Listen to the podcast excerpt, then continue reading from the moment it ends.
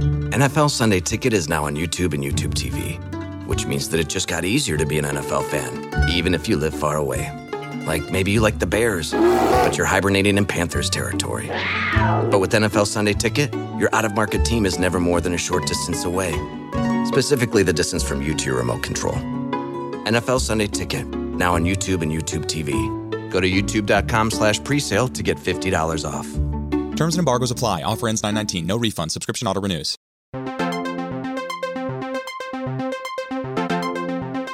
Happy Monday morning. Double G here with BSPN News for Monday, March 6th.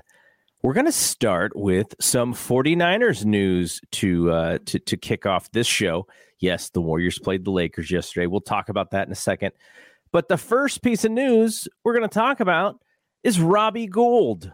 Now, Robbie Gould is, is a fan favorite in the We Want Winners uh, community.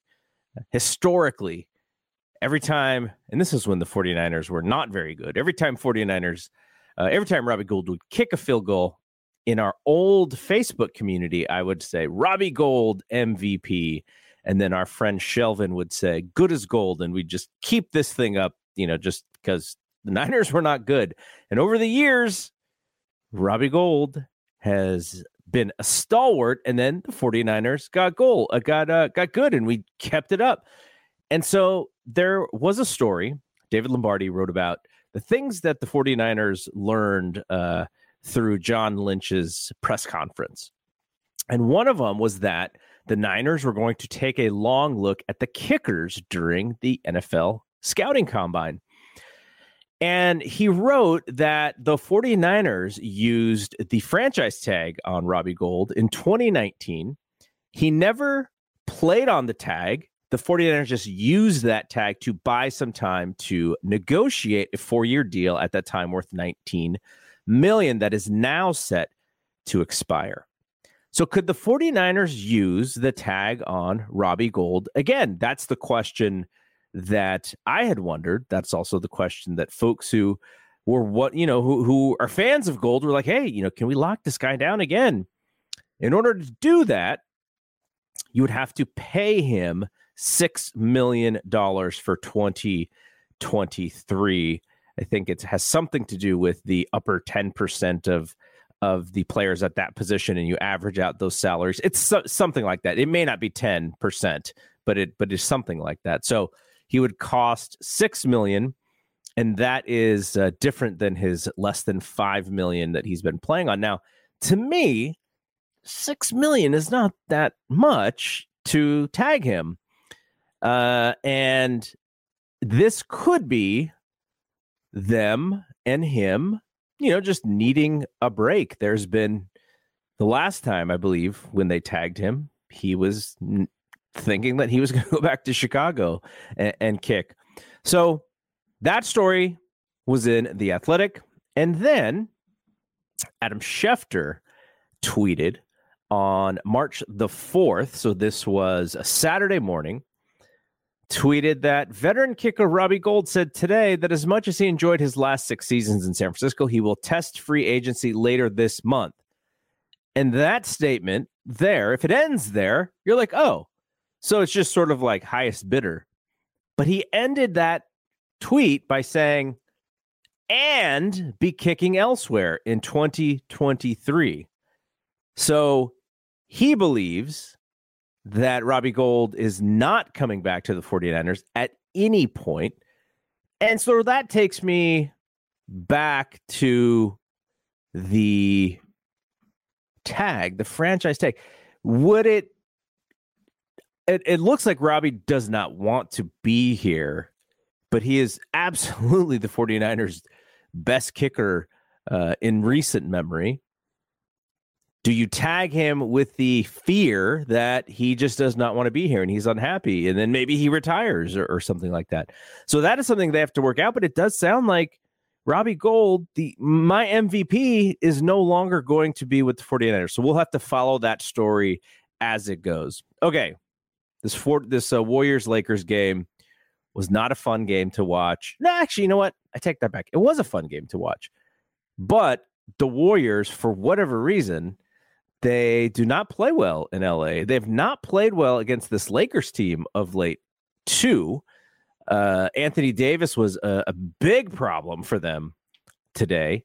And I just think that this Lakers team fundamentally getting rid of Russell Westbrook, trading for Jarred Vanderbilt and Rui Hachimura and Malik Beasley, they are fundamentally just a much better and more sound basketball team to put around LeBron and Anthony Davis. Now, the Warriors themselves, the story is Steph Curry coming back today or yesterday. And uh, Andre Iguodala as well. Andre Iguodala played, Iguodala played 14 minutes. Uh, was actually a plus 11, which is kind of funny because he scored zero points and had two assists, and and that was about it. Uh, the starters did what they usually do, which is they get down early and they got to come back. And then in the third quarter, they explode, except in that third quarter, they did not explode. They, they actually, uh, let me see if I can find it. I think they lost the third quarter uh, in uh, against the Lakers. And uh, that was kind of the, their undoing. And then they tried to make the comeback in the second half or I'm sorry, in the fourth quarter. And, and it just didn't. Yeah, they lost the third quarter 23 to 18. So this is the quarter that they've been just blitzing the other teams, and it did not happen uh, on, on this day. What does it mean? I, I mean, I think you know you always want to win that game, and and the Lakers, unfortunately, being without LeBron, they're probably going to be more play-in game than anything else. I think they were, you know, they were shooting for the sixth spot, uh, like Darvin Ham had said, but it's just mm, probably not going to happen without LeBron, he's he's going to be out a few weeks. So what does this mean for the Warriors? I think they're at their best opportunity to make a run because uh and this is if Andrew Wiggins comes back sooner than later. If Andrew Wiggins doesn't come back sooner than later, then it's then they're probably going to be, you know, sort of where the Lakers are because he's so valuable to their team.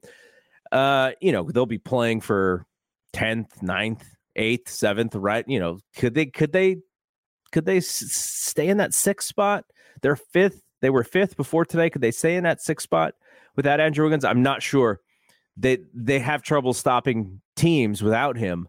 Uh, but ultimately, if he comes back, I think they're in, in a great position to make a run. And the reason is because something that Brian and I have been talking about on uh, the death lineup.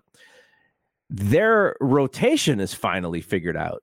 Now, you still have to kind of figure out where Andre is going to play. Is 14 minutes going to be the norm? Is he is he going to play more?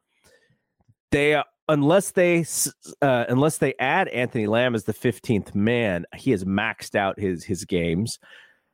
But he did play pretty well on Sunday. He was a plus 17. Uh, and it does look like he's go- going to edge out Ty Jerome, especially with Steph healthy. Cross your fingers that that he stays healthy. Uh, but they they just did not shoot well in this game. DiVincenzo two of eight. Uh, Klay eight of eighteen. He started out great and he kind of disappeared. He was a team worst minus twenty seven uh, on the night. Steph eight of twenty. He kind of started slow, came on late. Kuminga, two of 10. After how well he played in the last game, this was a little bit of a, a frustrating game for him. He only played 13 minutes in total. So I I do wonder if he is the one who loses the minutes a little bit with uh, with Andre back. Jordan Poole still struggling to shoot the basketball consistently, three of eleven, and only one shot out uh, inside of the three point line, which is not his game. His game is getting to the free throw line and driving. Uh, so that that was not his not not the best night for him when it came to what he does best. And uh, ultimately, I think they are going to have to push. Draymond's a little a little injured with the hand, but he's got to play. They they really have to go, you know, they have to start playing as if the playoffs were here from this point out. Now, does that make them tired heading into the playoffs if they do make it? Probably, but the flip side is that you don't make it, so you kind of have to do it, and uh, that's what they're going to have to do. Uh, Brian and I will be back on Monday night. So for Tuesday morning uh, on on the podcast feed, uh, Monday evening uh, on the live stream.